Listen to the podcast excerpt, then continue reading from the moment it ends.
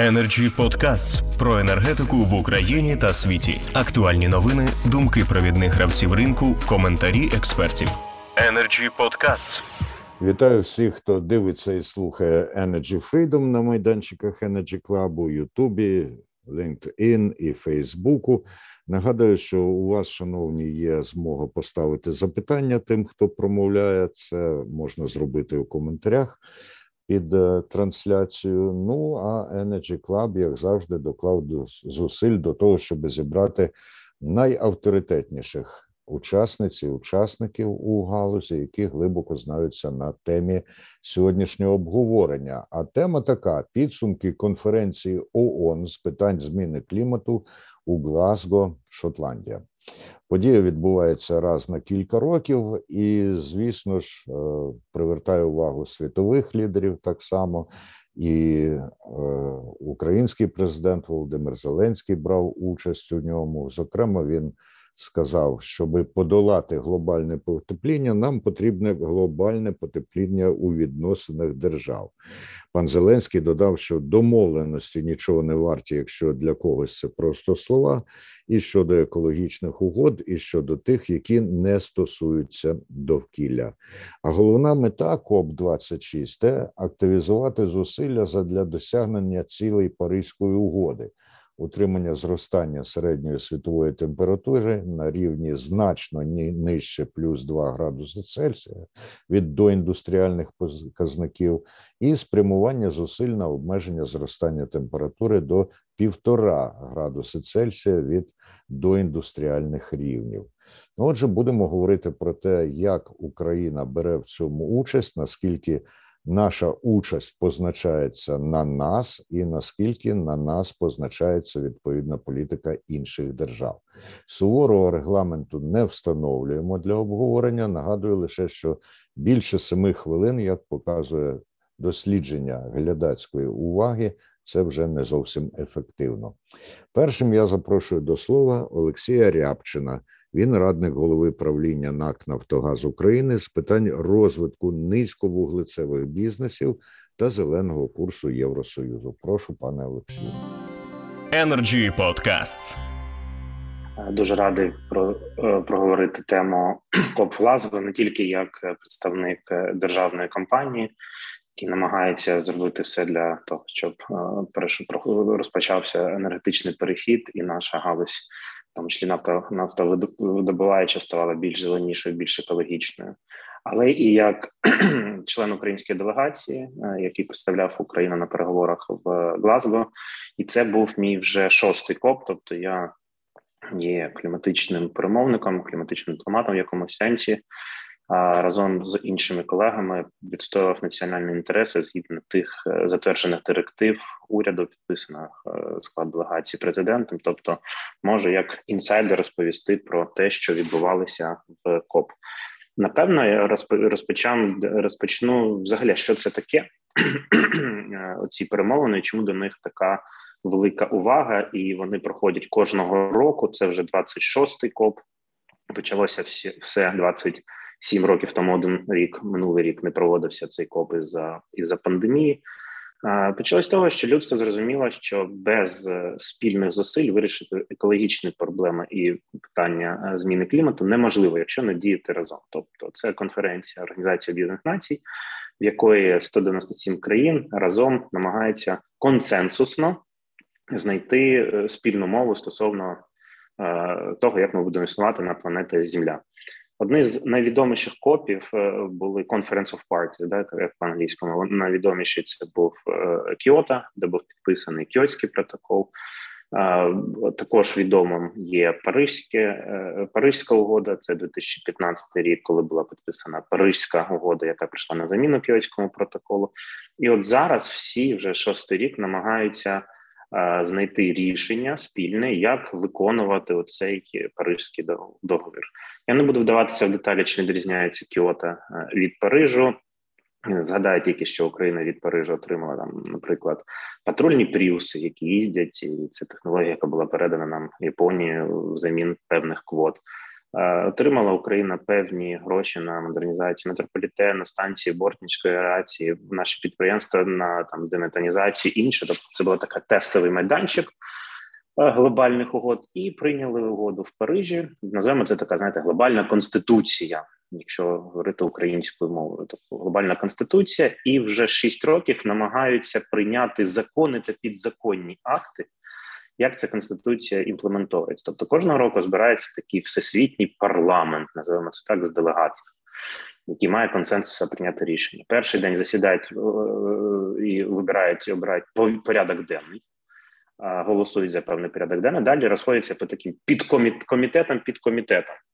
І от на цих комітетах е, напрацьовуються тексти, перший тиждень, перші там 7-8 днів. Це дуже такий knowledge intensive процес, е, тобто багато там кома в, в дужках, кожен вносить якісь там свої фрази. Потім передається все це на верхню палату, називаємо це так.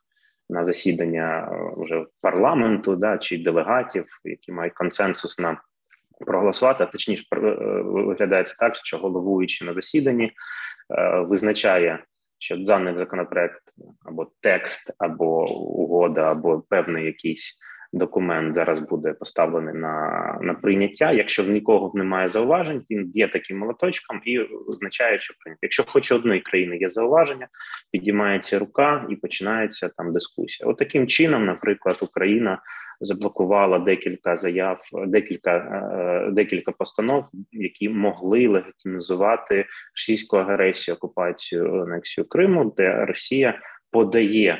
Е, квоти і е, за Крим подає, що в неї така збільшена територія за рахунок Криму 27 тисяч квадратних кілометрів. Таким чином, ми і країни, які нас підтримують, в нас же до кліматичної свіжої дискусії додається ще і політичні певні аспекти. Це важливо, щоб не було подвійного рахування. Е, цих викидів, тому що потім будуть працювати механізми торгівлі квотами. Ну і ми не можемо робити таку повзучу легітимізацію питання анексії е, Криму. Е, тобто, коли ми розібралися, що там виходить, дуже багато. Текстів стосується доступу до фінансів. Справа в тому, що в 2009 році розвинуті країни пообіцяли виділяти Е, до 2020 року акумулювати так щорічно виділяти на допомогу кліматичну, на адаптацію та мітігацію, mitigation до клімату 100 мільярдів е, доларів. Ці цифри не було досягнуто поки що. Планують, що вона буде досягнена у 2023 році за коронавірусу і за інших е, чинників вона не стала реальністю. І от доступ до цих грошей обговорюється, і на цьому майданчику ми конкуруємо з багатьма країнами: Туреччина, Китай, африканські країни, країни Латинської Америки, як реципієнтів подобного фінансування через Європейський банк реконструкції розвитку, через Всесвітній банк, через Європейський інвестиційний банк, через інші фонди. От, від цих текстів залежить доступ до фінансування. Ну от давайте найбільш актуальна зараз подія це ті зелені бонди, які були видані європейським банком реконструкції розвитку для фінансування е, дефіциту грошей по зеленому тарифу. От це все якраз і зав'язується там в в Парижську угоду і в в, в цих перемовинах. Наприклад, і ЄІП, Європейський інвестиційний банк та Європейський банк реконструкції розвитку стали зеленими банками, і за того, що от якраз такі рішення приймалися на цих майданчиках, фінансування є через певну таксономію, через певні умови. Якщо вони фінансують, наприклад, вугілля вони не фінансують. В збільшення нафтовиробутку видобутку вже не фінансують. Газ ще поки що є транзитивним паливом, ще може фінансуватися за певних умов. Ну от там такі рішення приймаються. Що там прийняли? Давайте так, от дуже швидко. Прийняли багато речей. Це був один з найрезультативніших копів. І вперше з 2015 року був присутній президенти, в тому числі український президент, який виступив з промовою і провів достатньо там успішні певні е, досторонні перемовини.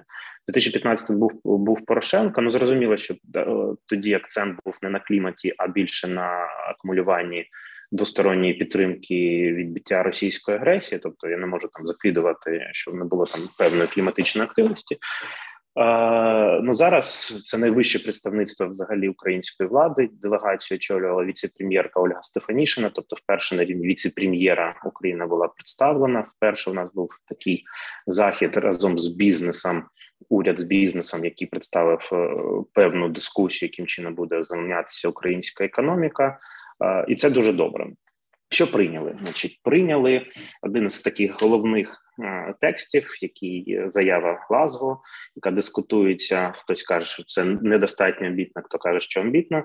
Е, це вирішення про е, долю вугілля. Вперше на такому високому документі зазначено, що вугілля і неефективні вугільні субсидії мають бути е, прибрані.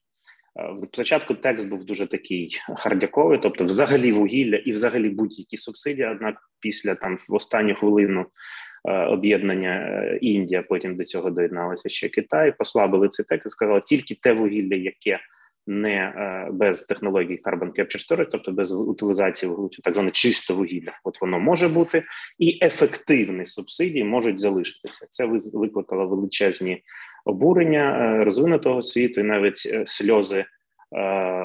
Президента цього копу, головуючого на цьому копі, який вибачив за цей текст, ну це компромісний текст, іначе не було б нічого.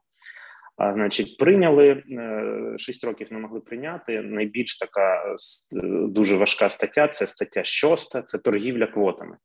Там є три механізми. Ще будемо розбиратися, що це таке. Ну нарешті прийняли, яким чином можна можна торгувати квотами, як це будуть, які проекти, які органи до цього, і це для України також важливо, і для нас, як для компанії Нафтогаз, також тому, що ми можемо приймати в цьому в цьому участь. Прийняли рішення про. Е, яка як будуть е, е, НВВ національно визначені внески, тобто те, що де-факто кожна країна подає кожні 5 років на наступні 10. Тобто, у 2020 році, ми у цьому року, у 21-му, точніше, ми подали національно визначений внесок. Тобто, ми сказали, що Україна зобов'язується скоротити викиди до 2030 року на 65% від 90-го року. От було затверджено рішення, що такі звіти будуть подаватися кожні 5 років на, на наступні 10 років. Хоча розвинуті країни бажали зробити це набагато швидше, щоб цей НВВ переглядався кожні 24 роки. Е, це було відкинуто. Єдиний компроміс, який був, із за того, що загальна ціль, а взагалі ціль Паризької угоди, яка була прийнята всіма, не допущення е, тління на більш ніж півтора градуса до індустріального рівня, вона поки що не досягнута. Зараз, згідно е, тих розрахунків і тих НВВ, які подали всі країни в світі. Зараз ми на траєкторії десь 1.9-3 градуса, тобто медіана десь 2,4, і це недостатньо для того, щоб виконати умови Парижської угоди. Вирішили до за два роки переглянути НВВ. Тобто мав переглядатися в 25-му році, буде переглядатися в 2022-му. Подивимося, що скаже з цього боку України, яким чином ми будемо е, робити. Українська делегація домоглася, як я сказав, захистити питання по Криму, захистити. Е, можливість доступу до грошей і додати до цих грошей ще гроші на адаптацію. Я хочу зазначити дуже багато дискусій. Я впевнений сьогодні. Вона буде стосуватися енергетики, саме відмови від вугілля, нафти та газу, е, розвиток зелених, газова криза, вугільна криза, те, що в нас є. Однак в дискусії в Україні за 15 років я багато ці теми слідкую. Немає стосовно адаптації, тобто стосовно того, скільки грошей українська держава викидає на паводки на протипожежні заходи, на не знаю, на е, інші на дослідження і на інші не знаю асфальт який треба вкласти, тому що в нас змінюються екстрем, екстремами температурні, або яким чином нам можливо треба буде перекладати рельси залізниці, тому що там буде паводки, або із за зміни клімату будуть оползні чи якісь інші природні явища для того, щоб нам підтримувати економіку в такому стані. Це найбільш величезні кошти, за які зараз борються розвинути країни, що розвиваються, які просто можуть зникнути з е, обличчя землі. Оцієї дискусії я в Україні не бачу. Я бачу тільки яким чином наша економіка може постраждати, як нас змушують там якісь там зелені пакти вступати, як нас змушують там економіку перебудовувати, тощо тощо. От таких дискусій, як постраждає наше сільське господарство, яким чином водні ресурси нас будуть змінюватися, яким чином ми, як аграрна, в тому числі країна, будемо е, перебудовувати нашу міліорацію. Тут тут дуже таких багато аспектів, яких які ведуться. Також зазначу вже наприкінці, щоб не займати час в інших е, шановних колег. Окрім текстів, да і е, рішень самого самого гласа щодо Паризької угоди було прийнято дуже багато таких е, декларативних об'єднані заяв, яких доєдналися. Наприклад, було об'єднання щодо цілі по метану. Це лідерська ініціатива, така флагманська Сполучених Штатів Євросоюз на рівні їх лідерів, президента Байдена, Урсули фон дер Ляйн, для того, щоб більш ніж 100 країн доєдналися до цілі до 2030 року знизити викиди метану на 30%. Тобто метан це дуже такий найбільш шкідливий газ для е, для якраз е, питання зміни клімату, і в нас є викиди метану із вугільної е, галузі, і з звісно, з газовою з нафтогазодобичі. У нас не така страшна ситуація, як, наприклад, в Росії, і там є ще геополітичний аспект цих метанових речей. Для нас, як для Нафтогазу, якщо ми будемо інвестувати в технології е, не утилізації метану чи спалювання, а утримання цього метану, для нас це вигідно, тому що той ресурс, який ми можемо в трубу пустити і постачати нашим е, нашим споживачам, тому ми доєдналися на рівні листа підтримки від СІО Нафтогазу Юрія Вітренка на, на уряд. І це нам дає можливість залучати іноземні інвестиції в такі технології, ми більше газу отримуємо і менше зашкодимо довкіллю. Також була гарна е, ініціатива щодо збереження е, лісів і виробки лісів, а ліси є поглиначеми СО2, тому це важлива дуже ініціатива. І тут Україна також може е, прийняти активну участь і залучити фінансування. Дуже цікава ініціатива Glasgow Financial Alliance for Net Zero, GFANS, так називаємо, тобто більш ніж 160 підприємств з загальним бюджетом більш ніж 70 трильйонів доларів долучилися до глобальної мети е, фінансування е, е, до Net Zero Economy, тобто до кліматично нейтральної економіки до 2050 року, і таких підприємств буде становити більше, більше, більше, і фінансів саме в зелений розвиток, в енергоефективність в відновлювальні джерела енергії, в органічне землекористування, в електромобільність, е, в інші такі там водневі технології, тощо вони будуть тільки збільшуватися, і колір інвестицій буде виключно зелений. У вугільну галузь вже ніхто не інвестує, і вугільна галузь вважається там напівмертвою. Ви можете фінансувати за власні кошти. Будь ласка, в своїх країнах там робіть щось. Однак всі е, погодились в всьому світі, навіть такі країни, як Китай або Японія, або пів пів. Е, Денна Корея, які експортували вугільні технології е, в сусідній країні або по всьому світу будували вугільні станції, відмовились від цієї ідеї, і вони присягнулися цього не робити. Багато таких маленьких альянсів було е, виробники. Автомобільні гіганти вони також присягнулися, що вони що вони до 2040 року відмовляються від випуску автомобілів з бензиновими двигунами. Ford, General Motors, Jaguar, Mercedes-Benz, Volvo і інші Дотрималась дотрималися цього, але є, є також компанії, які до цього там не доєдналися. Тобто дуже багато таких от ініціатив, е, які відбуваються, і от на завершення можу сказати, дуже багато зустрічає скептиків які не вірять в те, що є зміна клімату, не вірять в те, що там відбуваються якісь негативні наслідки, або не вірять в те, що це відбувається від спалювання викопного палива, що це природні цикли. Тобто є багато скептиків, і я завжди кажу: ви знаєте, Неважливо, вірите ви, не вірите, вірите в теорію заговору, що це сора, що це глобальні якісь там рептилоїди на нас там змушують Україну відмовитися від рідненького вугілля чи там щось робити. От неважливо, яка передосторога. Воно відбувається, і відбувається така глобальна архітектура, інфраструктура цих речей. Ніхто не інвестує в вугілля.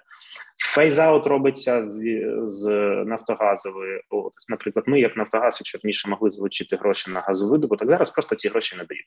Зараз партнери, яких можна хочеться залучити до газовидобутку, вони кажуть: в нас є кліматичні цілі наших країн, наших суспільств і на нас є політичний тиск, і ми не можемо інвестувати в нові активи, тому що ми навпаки переводимо всі активи в зелену енергетику, в розвиток водневих технологій. Тобто відбуваються ті речі, на які ми не можемо е, впливати, а ми можемо або очолити.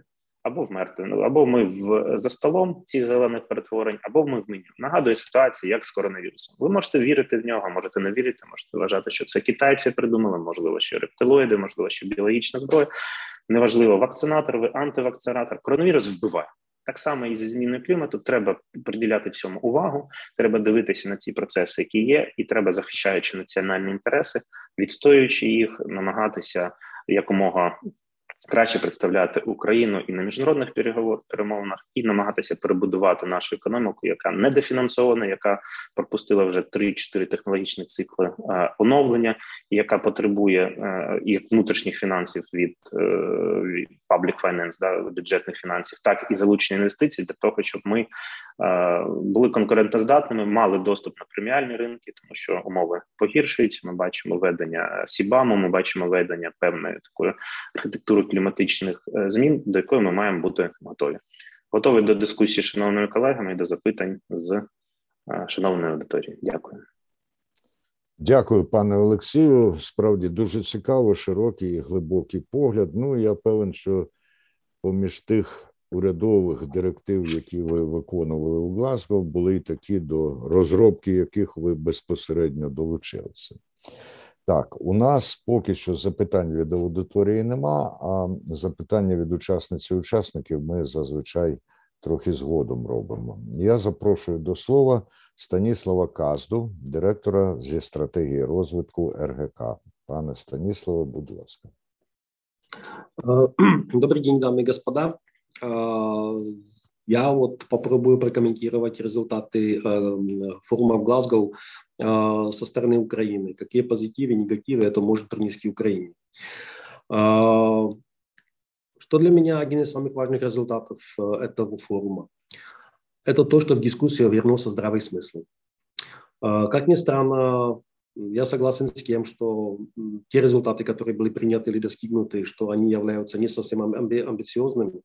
Но с другой стороны, это результаты, которые реализуемы.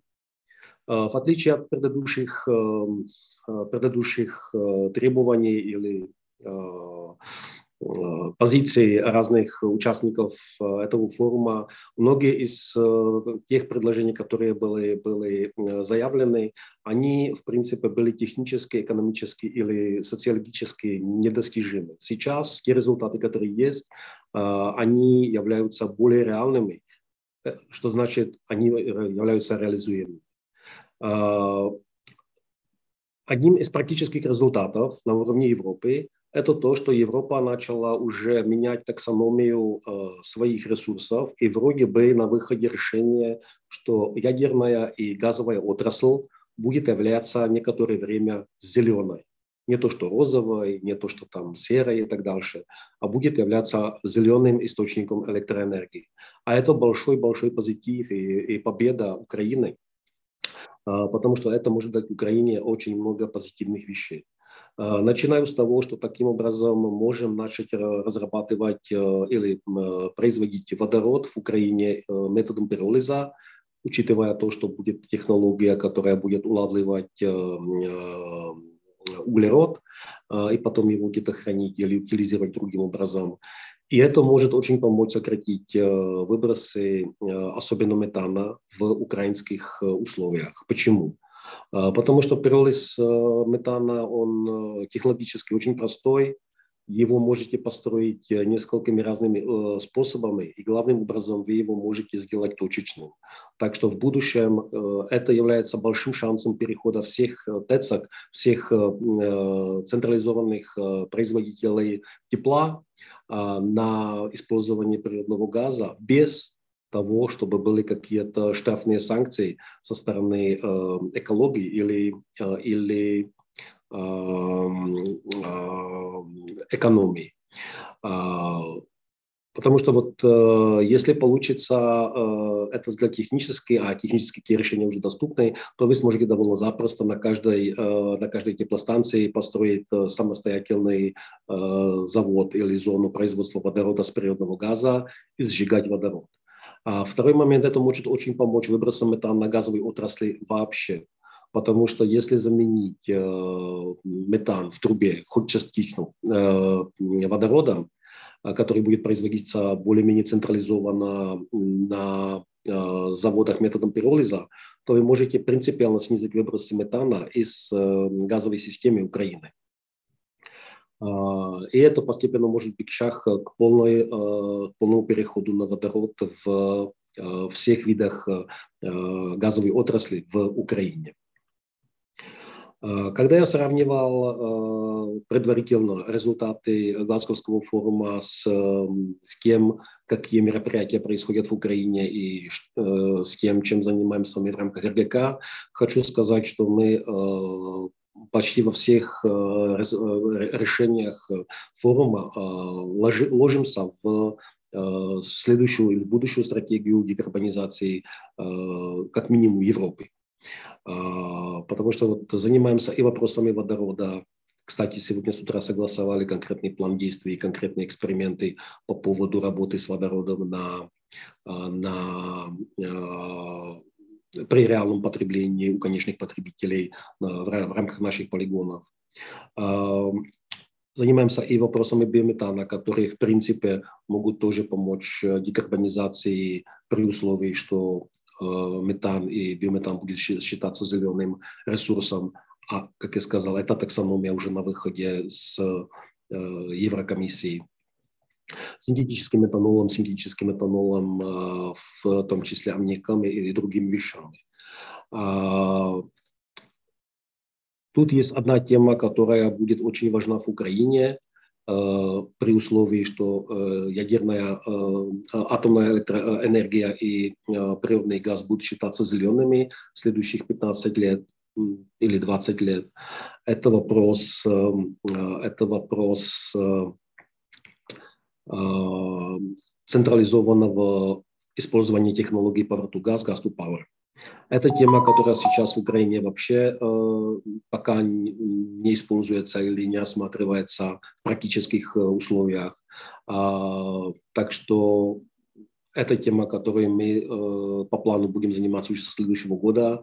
И хотелось бы, чтобы больше участников рынка в Украине как бы сосредоточилось на эту, на эту тему, потому что это может быть а, а, опять один из больших позитивов для Украины и может помочь не только снизить выбросы, а еще застабилизировать энергетическую политику а, и вопрос потребления энергии разного вида сквозь Украины, таким образом помочь энергетической безопасности Украины вообще. Спасибо за внимание. Дуже дякую, пане Станіславе, особливо за практичний аспект того, що ви говорили, і триває наше обговорення. Зараз запрошую до слова Станіслава Зінченка. Він директор GMK Center, голова комітету промислової екології та сталого розвитку Європейської бізнес асоціації. Пане Станіславе, будь ласка. Дякую дуже. Буду намагатися стисло. Ну, что э, тоже я оцениваю очень позитивно этот Глазго. У меня не было возможности, как у Алексея, который давно в теме присутствует на всех других Глазго, но, скажем так, э, новый взгляд тоже взгляд. Надо понимать, что проблематика, да, то есть стран, которые выбрасывают СО2, самых больших в мире, да, это проблематика стран с самым большим объемом экономики, высокой численностью населения. Понятно, речь идет о Китае, США, Индии, там, России, Японии, крупных странах. И, конечно же, ключевой здесь является формулировка Парижского соглашения о том, что страны несут совместную ответственность за борьбу с изменением климата, но их вклад именно дифференцируется – и это значит, что при, при определении вклада необходимо учитывать и уровень экономического развития страны, и то, насколько страны загрязняют. То есть мы понимаем, что самыми большими загрязнителями являются или самые развитые экономики, или экономики, вот такие как Китай и США, с огромным количеством и постоянно растущим количеством населения. То есть именно это суммарно влияет на ту самую борьбу с изменением климата, э, которую задумали э, рептилоиды, масоны, Сорос там, и те, о ком говорил Алексей. А, поэтому, э, то есть это вот вообще ключевой вопрос на сегодня. Украина, ну, она, в общем-то, является на удивление, вот мы не во многом лидер в стране, но мы тут лидер по темпам сокращения выбросов СО2, один из первых подписантов э, стран Парижской конвенции, у нас амбициозные цели. Э, и это, с одной стороны, очень хорошо, потому что ну, создает нам возможность, да, там, возможность получить, быть в тренде, воз, э, возможность показать, что мы готовы к приему тех самых зеленых финансов, э, цвет которых, как э, говорят все сегодня, да, все финансы зеленые будут в мире. То есть мы показываем свою готовность, ну, по крайней мере, декларируем на словах. И это очень важно, что мы ее продекларировали в очередной раз в Глазго, когда весь мир смотрел, да, то есть в этот момент взгляды всего мира были, в общем, прикованы туда. С другой стороны, нужно понимать, что экономика в мире восстанавливается после ковида, вместе с этим растут и выбросы. И структурная перестройка мировой экономики в рамках зеленой трансформации – это очень длительный процесс. И я считаю, что даже очень хорошо, что, ну, в кавычках хорошо, но важно для этого Глазго и его решений, что одновременно с Глазго совпал э, этот энергетический кризис, который мы наблюдаем, когда Китай высасывал уголь по всему миру и его контрактовал, когда цены на газ показали свою нестабильность в результате спекуляций, политических, геополитических решений, но это рынок, это все равно рынок, да? то есть он так работает. То есть это позволило, э, скажем так, уйти от религиозных и фанатических каких-то заявлений э, к э, практике, реализму и даже где-то цинизму в таких этих, ну, в результатах работы Глазго. Углеродная нейтральность, о которой все говорили в Глазго, она достигается за счет двух вещей. За счет мероприятий по снижению выбросов и другой счет за счет поглощения углекислого газа. Что мне очень понравилось по результатам Глазго, что фактически все страны выразили свою поддержку да, то есть э, тоже вот говорил Алексей про меморандумы, разные соглашения, чтобы уменьшать вырубку и наоборот наращивать огромными темпами высаживания деревьев. То есть проекты озеленения важны, и мы в, после... и мы в ближайшее время увидим ну, по факту огромные проекты по озеленению. И тут, видите, Украина тоже в тренде, по крайней мере на словах, да, то есть там президент э, дал программу миллиард деревьев, непонятно пока, то есть, ну, технологически понятно, что Украина не совсем готова это реализовывать, но мы на пути к этому, мы в тренде, мы делаем правильные вещи. Э, и еще раз говорю, что озеленение сейчас вообще как проект идет и на корпоративном уровне, и на государственном уровне. И это будет большой тренд на ближайшие 5-10 лет, как э, элемент именно поглощения выбросов углекислого газа и компенсации воздействия человечества да, там, на э, влияние на изменение климата. Эм, надо рассматривать еще один аспект, он тоже очень важно а, а, э, обсуждался там, это что есть большое количество стран с дефицитом инвестиционных ресурсов, для которых этот зеленый энергетический переход будет ну, затратным и просто неподъемным. Мы понимаем реально, что Украина, которая живет в долг, и у которой нет инвестиций, мы молимся на инвестиции, а у нас их нет по разным причинам, в том числе потому, что у нас 7 лет идет уже война на территории страны и низкий кредитный рейтинг. То есть мы сами не сможем сделать этот переход. Мы нуждаемся и в технологиях, там, энергоэффективности и прочих технологиях, и в инвестициях, и в поддержке реформ там, в том же секторе ЖКХ, который у нас там 30% выбросов. Поэтому вот эта потребность в инвестициях развивающихся стран, она выше, а возможности по привлечению ниже, чем у развитых стран, которые, в общем-то, аккумулируют все выбросы. И это самый большой парадокс, э, с которым придется столкнуться Украине. И моя субъективная точка зрения, что Украине тяжелее всего. Мы ориентированы на развитые рынки, как рынок Европы, да, это 45% украинского экспорта. Но и требования от Европы идут самые большие именно с точки зрения зеленых требований. Э, по поводу темы угля, э, мы понимаем, что сжигание угля это самый значительный источник выбросов СО2 в глобальном масштабе, это 44% выбросов приходит на него, приходится на него. Отказ от сжигания это, конечно же, скрывает значительный потенциал, самый большой потенциал в сфере борьбы с изменением климата. Отказаться от угля непросто, это показал этот диалог. Сегодняшний энергетический кризис тоже показал, насколько уязвима энергосистема в рамках зеленого энергетического перехода. То есть наши желания, наши декларации, э, веришь ты или не веришь, да, там в, этот, э, в изменение климата, то есть на переход на альтернативные источники энергии, оказались, скажем так, э, чрезмерно прекраснодушны относительно наших возможностей. То есть э, глобальные циклы экономики, технологические переходы, инвестиционные циклы в отраслях, они не могут быть 1, 2, 3 года. Это 5, 7, 10, 12 лет. И, э, и подчеркиваю, это даже хорошо, что вот это все совпало, и мы видим, что э, отказ, от, отказ от угля равен э, необходимости э, огромных инвестиций в альтернативные технологии замещения. Часть из них уже известна, часть работает. Я считаю, что, э, что тоже показала Глазго, э, огромный вызов, перед которым стоит весь мир, это инвестиции в R&D. То есть, э, потому что все сейчас обсуждали те технологии, которые возможны. А надо обсуждать в том числе те технологии, в которые нужно вкладываться. Мы прекрасно знаем, там, 10 лет назад базовые технологии, которыми мы пользуемся сегодня, были чрезмерно дорогими и доступны только элите. Сейчас это базовые технологии, которые удешевлены. То же самое я бы хотел сказать о важном аспекте, который тоже поднимался на Глазго и который важен для нас. Это технологии э, улавливания и утилизации, то есть повторного использования СО2. Да, то есть тоже многие страны согласились сделать усилия в этом направлении не только в энергетике, в металлургии, в цементной, химической отрасли. Я считаю, что в этом скрыт огромный потенциал. Сегодня эти технологии дорогие, есть только там отдельные заводы или отдельные пробные технологии. Но по факту это путь к циркулярной экономике, который очень важен человечеству. Когда, например, э, металлургический завод в процессе производства стали да, там выбрасывает СО2, этот СО2 улавливается, из него производится э, полностью весь, из него производится, производится э, или там метанол, или карбамид, который, из которого могут производиться потом там или энергия, или удобрение, э, идти э, в аграрный сектор, выращиваться продукция АПК и так далее. То есть э, у нас есть большой и серьезный шанс, да, то есть если мы вложимся, если весь мир пойдет в эти технологии, вложится в R&D, что мы сможем еще и создать циркулярную экономику, максимально и уменьшить еще и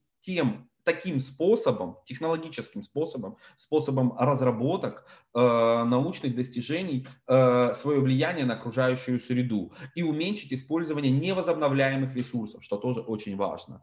То есть вопрос не только, скажем так, э, не только вот мы отказываемся там от угля, отказываемся от, от газа, потом отказываемся там от энергии, э, не обязательно отказываться, если разработаны технологии, которые позволяют улавливать, повторно использовать и запускать циркулярные экономики и уменьшать снижать использование невозобновимых источников и невозобновимых природных ресурсов.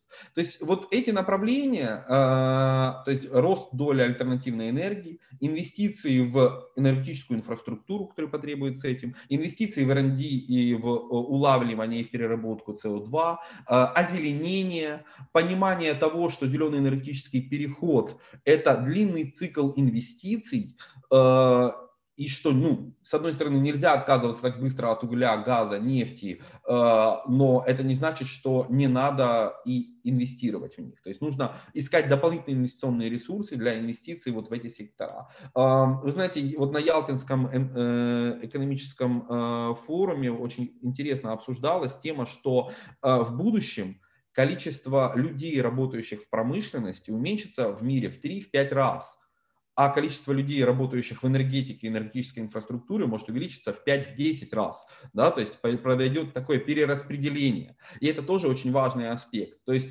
э, мир становится перед новым вызовом, того, что перестраивать мировую экономику нужно с упором на новую энергетику, на новый зеленый энергетический переход. Произвести зеленую сталь, зеленый цемент, зеленые удобрения, то есть под словом зеленый, да, с меньшим выбросом, без зеленой энергии невозможно.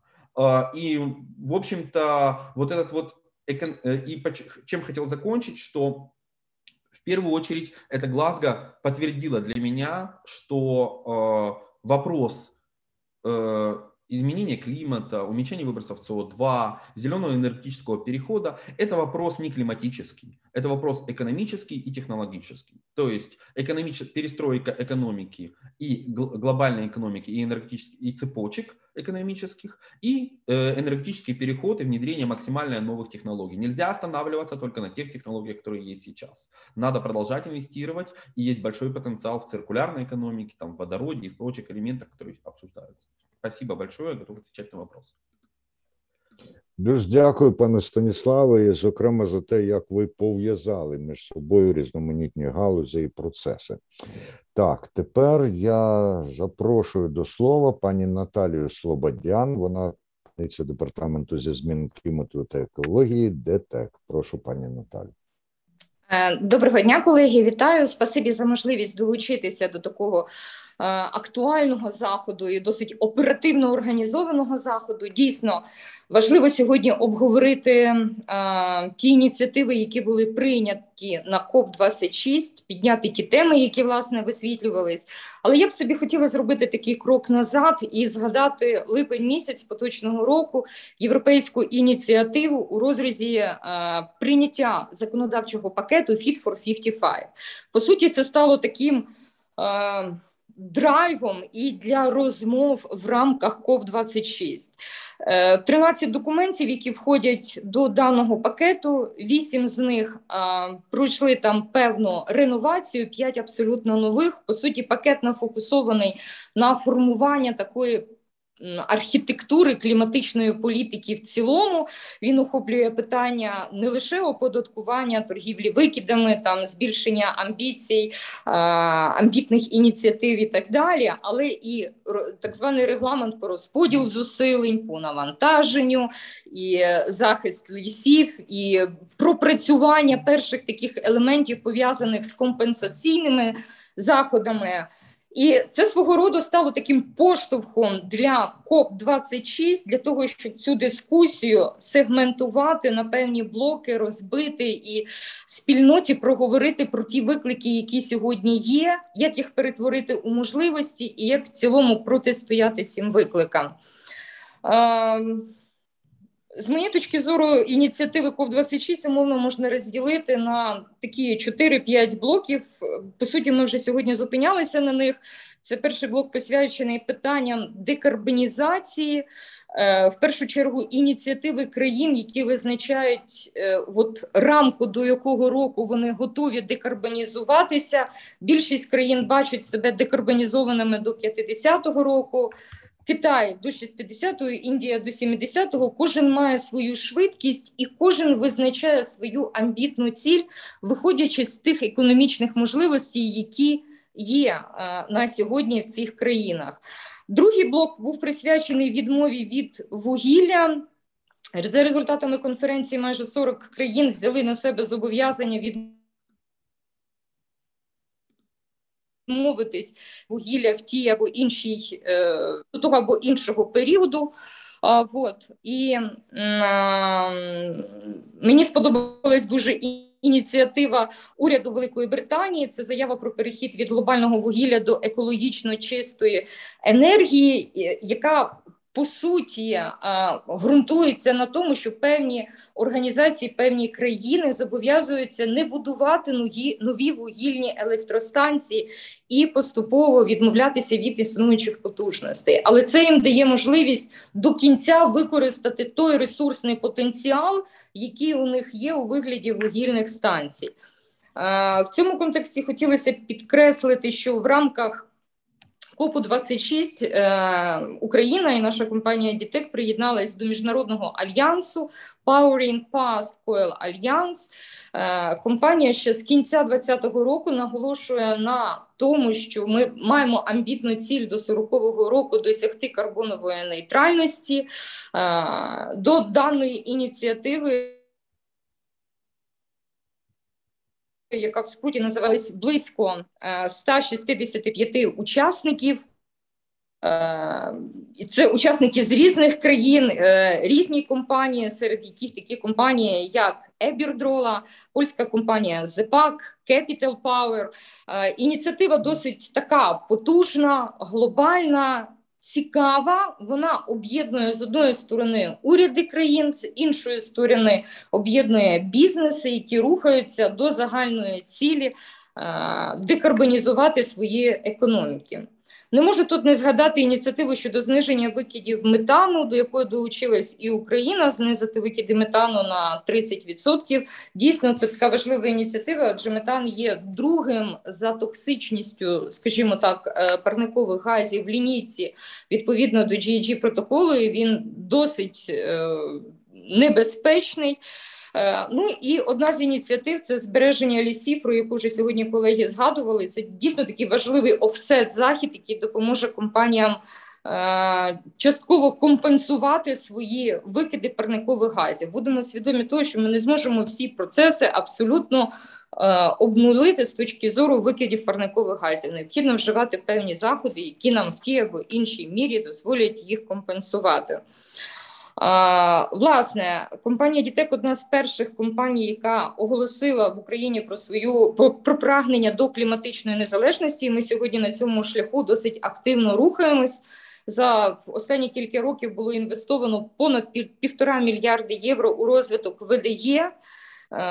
Сьогодні у нас майже понад 1 гігават потужності встановлено. Компанія планує розвиватися і наростити портфель відновлювальної генерації до понад до майже 2 гігават. Це дозволить нам у 30-му році в загальному міксі виробництва електроенергії мати близько 33% е, електроенергії з відновлювальних джерел енергії. Але тут важливо пам'ятати, що для розвитку відновлювальної енергетики, для декарбонізації економіки, для декарбонізації всіх наших процесів нам важливо мати досить стійкі умови для інвесторів прозорість, сталість, послідовність і передбачуваних передбачуваність е, ключових стейкхолдерів у цьому процесі, і це і це є важливим таким поштовхом і драйвом для розвитку декарбонізаційних процесів в цілому. Власне, я б на цьому хотіла завершити свій виступ. Дуже дякую, пані Наталія. Це було інформативно і а, за щільністю інформативності, я гадаю, не перевершено. Тепер слово має пані Оксана Гуляєва. Вона очолює відділ екологічного супроводу реалізації проєктів ПРАТ Укргідроенерго. Будь ласка, доброго дня. Я хотіла би зупинитися на аспектах важливості гідроенергетики в контексті змін клімату. На жаль, прийняти участь особисто і, компанія не змогла, але ми відслідковували всі ті заходи, які відбувалися на кліматичному саміті. От у межах його проведення питання розвитку. Сталої гідроенергетики розглядалося 3-4 листопада на двох основних майданчиках у блакитній зоні, де відбувалися ключові переговори між світовими лідерами, і у зеленій, де було представлено низку заходів для громадськості та науковців. Основні тези, які е, звучали. Про гідроенергетику, як її розглядають, це е, два таких аспекти можна назвати: це попередження змін клімату, е, та і так і адаптацію вже тих, скажімо так, явищ, які ми можемо вже спостерігати внаслідок глобального потепління. Якщо ми говоримо е, про попередження змін клімату, то міжнародні експерти наголошують про те, що розвиток сталої гідроенергетики, як маневрових потужностей, так і системи накопичення електроенергії є запорукою успіху досягнення кліматичних цілей та заміщення вугілля від, е, відновлювальними джерелами. На сьогодні найбільшим джерелом та найкращим скажімо так регулятором енергії в енергосистемі є гідроакумулюючі електростанції. Їх частка складає вже е, десь біля 94%. Його називають ідеальним партнером для розвитку відновлювальної енергії сонця та вітру. Це та технологія, яка е, наразі може забезпечити безпеку енергетичних систем. Якщо ми розглянемо інтегровані національні енергетичні та кліматичні плани, які подали е, країни ЄС до 2030 року, то майже всі вони передбачають розвиток гідроакумулюючих електростанцій. І за даними Ірена. Е, прогнозується збільшення ГАЕС до 2050 року майже на 100%. Е, з чим така пов'язана увага е, до ГАЕС? Це пов'язано з тим, що ця технологія має дуже багато суттєвих екологічних переваг. Це якщо ми говоримо про будівництво ГАЕС на вже діючих водосховищах, або якщо обидві водойми ГАЕС знаходяться ізольовано від природного водотоку. Тому ГАЕС зараз називають Clean Green Battery, тобто те е, екологічним акумулятором. По-перше, це пов'язано з тим, що ці станції не супроводжуються викидами в атмос... Е, робота цих станцій не супроводжується викидами е, в атмосферне середовище, не привносяться забруднюючі речовини у водне середовище, не утворюються небезпечні види відходів під час експлуатації, тобто не відбувається ще додаткова фрагментація річки, оскільки це споруда, яка не перегороджує продовжує русло і не створюються додаткові міграційні перешкоди для живих організмів. Крім того, це та технологія, яка стійка до кліматичних змін, оскільки виробництво електроенергії не залежить від водозабезпеченості року, що робить всю енергосистему менш вразливою до дефіциту води. Якщо ми говоримо про адаптацію про ті заходи з адаптації змін клімату, то роль водосховищ та ГЕС для гарантійного водозабезпечення та попередження паводків зростатиме в декілька разів. Особливо це стосується питань безпеки та надійного водопостачання під час тривалих посух, які е, будуть чередуватися випадінням короткочасних та злив, е, досить інтенсивних зливових опадів. Що ж хочеться е, дане заключення відмітити, що якщо Україна хоче досягнути тих зобов'язань, на які вона на е, які вона взяла на себе на кліматичній конференції, потрібно на порядок денний.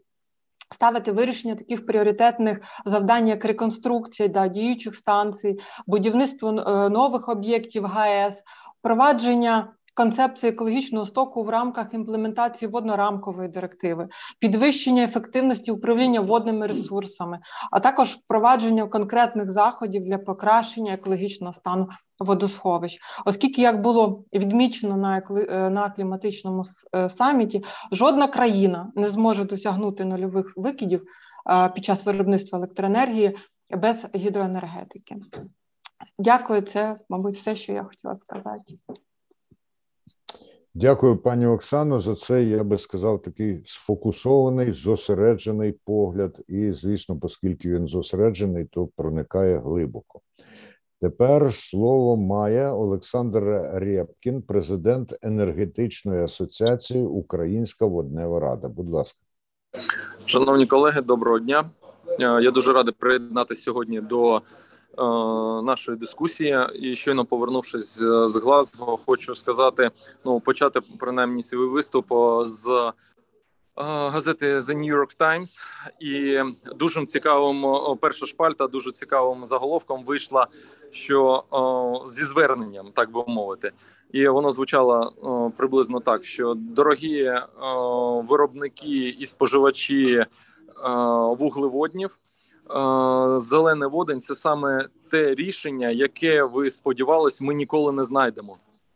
Е, і це говорить про те, що саме зараз е, ми маємо дуже стрімкий процес, а особливо коли зустрічаються всі глави делегацій в одному місці для узгодження дій для перебудови економік країн світу в першу чергу це так дійсно стосується розвинених країн на новітні енергоресурси. І ми говоримо. А ще друге, е, е, друга шпальта вийшла е, англійської газети The Times. Hydrogen not COP26 will lead us to net zero. Що говорить про те, що саме ця технологія, а не конференції, призведуть нас до нейтральної економіки з точки зору викидів СО2. Звісно, у нас є дуже багато викликів, тому що ми шукаємо гроші для того, щоб здійснити цей перехід. Але ж ми маємо говорити про те, що ну тут має працювати дипломатична дипломатичний механізм разом з енергетичним механізмом, тому що без чіткої енергетичної стратегії у нас не буде сильної дипломатичної підтримки, тому що ну ніхто не знає тоді в який бік бігти треба. Але ж ми говоримо про те, що будівництво нових проєктів і перебудова економік країн на новітній енергоресурс вже почалася.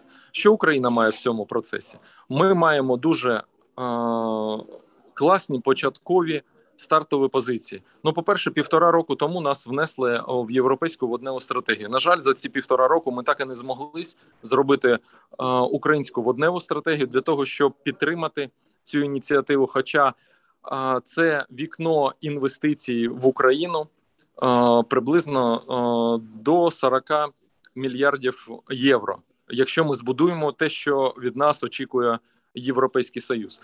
Ну і насправді зараз ми говоримо про те, що формуються це другий аспект. Зараз іде формування нових енергетичних шляхів транспорту, тобто відбуваються заявки щодо нових регіонів, які можуть стати потенційно постачальниками нового енергетичного ресурсу, і ми говоримо про те, що в рамках КОП 26 все це обговорювалось. Насправді дуже активно і водень використовувався як один з п'яти ключових тем для обговорення, і принаймні на тих дискусіях, на яких я був, я не почув ні одного аргумента проти. І ще хочу додати, що нам треба дійсно посилити наше. Нашу роботу з точки зору інформування наших іноземних партнерів стосовно тих потенційно можливості, які є в Україні. Я маю на увазі можливість будівництва нових об'єктів відновлювальної енергетики, поєднаних з генерацією зеленого водню. Ну і відповідно шукати наші нові наше місце в нових транспортних маршрутах новітнього енергоресурсу. Пане Олександре, дуже дякую, в тому числі і за стистий огляд зарубіжної преси. Але коли я чую, що в Україні перевага та, що у нас дуже гарні вихідні позиції, стартові позиції, я пригадую десь так і 90-й рік, і 91-й. Ну, сподіваюся, що цього разу ми не схибимо. Так. Пане Андрію, це так. треба дуже щиро вірити. А, Треба знати. Хтось сьогодні так, говорив відносно віри і знання, здається, пан Рябчин або пан Зінченко. І тут е, так, ну, вірити, але віру підкріплювати знанням. Е, Олексій Кущ, економіст і фінансовий аналітик. Будь ласка, ваше слово. Да, добрый день, уважаемые коллеги. Э, ну, э, я буду выступать сегодня, знаете, как э, антагонистом, условно говоря, нынешнего мероприятия, потому что ну, сейчас мы ну, прослушали интересные выступления, но они все происходили в таком условном мейнстриме, который, о котором сейчас принято говорить. А я буду все-таки придерживаться, скажем так, не мейнстримного подхода и в роли такого своеобразного антагониста а, попытаюсь а, определить основные риски, э, которые для Украины несет так, так называемый зеленый переход.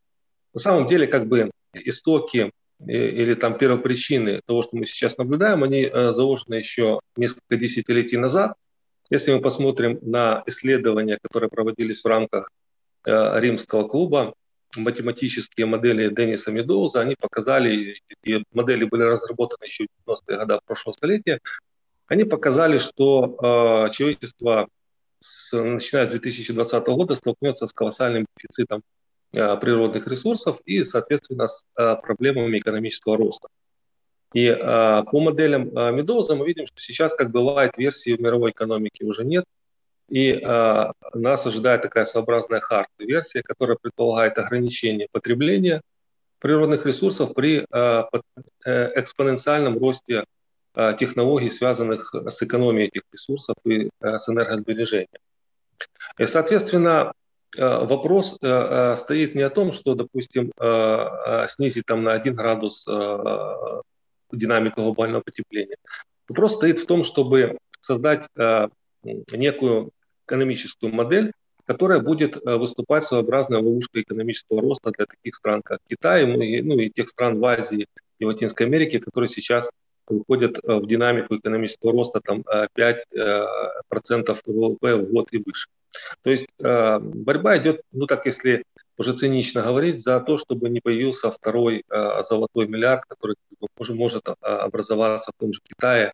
То есть за, борьба идет с тем, чтобы не появился этот второй золотой азиатский миллиард, который, естественно, мировая экономика уже выдержать не сможет. Кстати говоря, в моделях Медоуза как раз и показано, что удел развивающихся стран, в том числе таких как Украина, в ближайшие там, десятилетия, это выход на уровень а, развития, который сейчас соответствует беднейшим а, жителям а, европейских стран. То есть, например, условно говоря, там тот же китаец, он по, с точки зрения баланса мировых ресурсов и, и баланса мирового роста, он может рассчитывать только на уровень жизни жителя, там, например, нынешнего юга Италии в будущем. Поэтому, а, соответственно, э, кроме того, мы видим сейчас э, перезагрузку глобальных экономических циклов. Ну, тут можно говорить о длинных циклах Кондратьева, и более коротких экономических циклах, но суть в том, что любой экономический цикл роста, он всегда разрабатывается на базе нового технологического уклада. Новый технологический уклад предполагает вовлечение абсолютно иных энергетических ресурсов и новой линейки продуктов, которые, продукты, которые можно масштабировать, мультиплицировать в рамках в рамках э, глобальных технологических цепочек добавочной стоимости. И, соответственно, вот зеленый переход – это и есть та, та самая технологическая основа для нового мирового экономического цикла. То есть если бы э, не было проблемы с глобальным потеплением, ну, условно говоря, эту проблему нужно было бы просто выдумать для того, чтобы создать э, новый, новый технологический уклад, вот, новый цикл экономического роста, потому что старый технологический уклад он уже не позволяет масштабировать а, продуктовый ряд, не позволяет а, расширять глобальные цепочки добавочной стоимости. Соответственно, а, в рамках этого нового технологического уклада будет происходить этот зеленый курс, который приведет к появлению новых отраслей экономики, к созданию миллионов новых рабочих мест, к появлению новых продуктов. И та же самая модель циркуляционной экономики, о которой говорят сейчас в ЕС, она предполагает в ближайшее время, что Э, запуск этой циркуляционной модели, он позволит создать э, э, несколько миллионов новых рабочих мест и увеличить темпы роста валового продукта на 0,5%. Поэтому, скажем так, это, с одной стороны, это и модель, которая позволит перезапустить новый цикл экономического роста, это и новый технологический уклад, это своеобразные ловушки роста для развивающихся стран. Кстати говоря, вот еще Год назад я написал статью на основании исследований Boston Consult Group, которые провели а, аналитические исследования касательно того, как же отразится а, зеленый курс Европы на развивающихся странах. А, там изучался как раз проблематика введения так называемого зеленого налога, то есть планы Евросоюза ввести налоговый сбор примерно 30 долларов на метрическую, ну, условную там, метрическую тонну СО2. Э, которая будет выявлять в продукции развивающихся стран.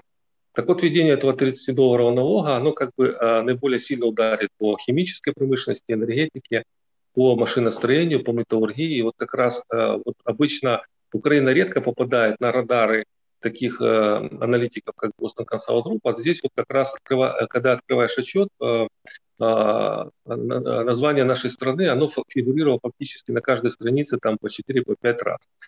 А, и фигурировал в связи с тем, что как раз введение этого налога больше всего ударит по украинской промышленности. А, например, в исследовании Boston Consult Group оказывалось, что введение этого зеленого налога оно будет отражено, а, ну, приведет к тому, что наши металлурги потеряют примерно 50% своей конкурентоспособности, от 30 до 40% своей прибыли, и проиграет конкурентную борьбу металлургам из Турции и Индии. И, соответственно, введение этого зеленого налога создаст такие настолько искусственные тепличные условия конкурентоспособности на европейском рынке, что даже э, металлургические мощности Европейского Союза, которые были выведены из, из, из эксплуатации последние годы из-за их э, низкой рентабельности, можно будет реанимировать, потому что с этим налогом это, э, производство металла в Евросоюзе сможет конкурировать с дешевым импортом из Украины. Таким образом, этот налог можно приравнять к своеобразной такой антидемпинговой пошлины. И аналогичное исследование, кстати говоря, было проведено и э, Центральным банком Франции. Они тоже изучали влияние зеленого налога на развивающиеся страны. Нужно сказать, что так называемый углеродный след будут искать во все, во все линейки продукции из развивающихся стран. А, этот, этот э, э, углеродный след будут находить даже в продукции сельского хозяйства. Ну, в чем, скажем так, Э, в чем, э, скажем так, циничность этого подхода? Э, и как раз исследования Бостон Кассал, группы Банка Франции показывают это.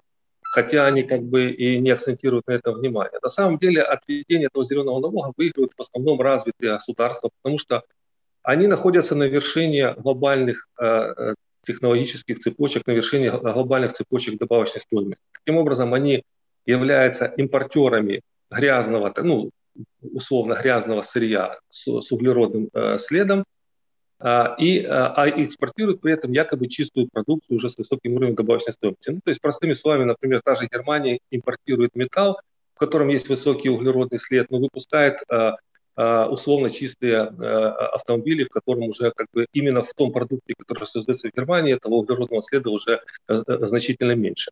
То есть, находясь на вершине этих глобальных цепочек, развитые страны становятся Э, импортерами. импортерами углеродного следа, а, соответственно, развивающиеся страны являются экспортерами этого углеродного следа. И э, таким образом, если вот, например, сравнить такие страны, как Германия и Япония, вот такую пару взять и, и Индия и ЮАР, то мы увидим, что Индия и ЮАР являются э, нето экспортерами углеродного следа и при этом являются э, нето импортерами уже готовой продукции, у них отрицательный торговый баланс. А в Германии и Японии все наоборот. Они являются нет экспортерами готовой продукции, у них э, э, э, экспортный товарный профицит, но они при этом являются нет импортерами углеродного следа. И, соответственно, если ты нет импортер, то тебе выгодно введение этого налога, потому что ты просто будешь на этом зарабатывать и снижать чужую конкурентоспособность. И еще очень один важный момент – это, опять же, касательно цинизма это перерасчет, э, э, это э, определение стран, которые наиболее загрязняют мировую экономику. Соответственно, туда попадают в основном развивающиеся государства, Китай, Индия, Россия, Украина частично, и, там, ЮАР. Но если пересчитать так называемый углеродный след в пересчете на душу населения, то мы видим, что ситуация кардинально меняется. И вот если рассчитать так называемый подушевой углеродный след, то мы увидим, что, например, среднестатистический э, китаец, на него приходится в 4-5 раза меньше углеродного следа, чем на среднестатистического европейца. А на среднестатистического индуса приходится примерно в 20 раз ниже углеродного следа, чем э, на среднестатистического европейца или американца. И таким образом, это, знаете, как э, я тоже в своей статье написал, напоминает, вот, э, знаете, как соотношение или там дилемма а, между Гретой Тунберг и а, девочкой Бушмена. То есть а, проблемы экологии можно, ну, если посчитать, например, углеродный след девочки Бушмена и Греты Тунберг, то там это просто несопоставимые как бы величины. Но проблема э, экологии, проблема глобального потепления, она почему-то решается не за счет того, чтобы сократить э, углеродный след в развитых странах путем э, снижения потребления. То есть, э, а, а почему-то решается за счет того, чтобы не дать развивающимся странам достичь э, стандартов развитых стран. То есть, простыми словами, э, проблемы экологии будут решаться за счет того, чтобы девочка-бушмен никогда не получила такое же как бы, качество или стандарты жизни, какие, какие сейчас имеет Грета Тунберг. То есть не Грета Тунберг до уровня девочки-бушмена пытается как бы стандарты жизни снизить, а наоборот, пытается не дать девочке-бушмену увеличить свои стандарты до европейских. Поэтому, э, к сожалению, вот это та глобальная игра, в, котором, в которой и, и приходится э, сейчас участвовать в Украине. Я здесь не буду как бы уходить в конспирологию, говорить о рептилоидах и так далее, но в то же время мы должны и рационально, рационально смотреть на происходящее, потому что если мы говорим, например, о э, снижении углеродного следа, то, знаете, вот эта дискуссия, которую мы сейчас ведем, а, ну, конечно, при очень большой условности такого сравнения, ну, мне напоминает эта дискуссия вот в 90-х годах, которая велась вот, э, касательно там, отказа, например, от ядерного оружия. Сейчас а, Украина фактически в так называемую денуклеаризацию мира Э, внесла один, один из самых больших взносов, но практически не получила за это никаких компенсаторов.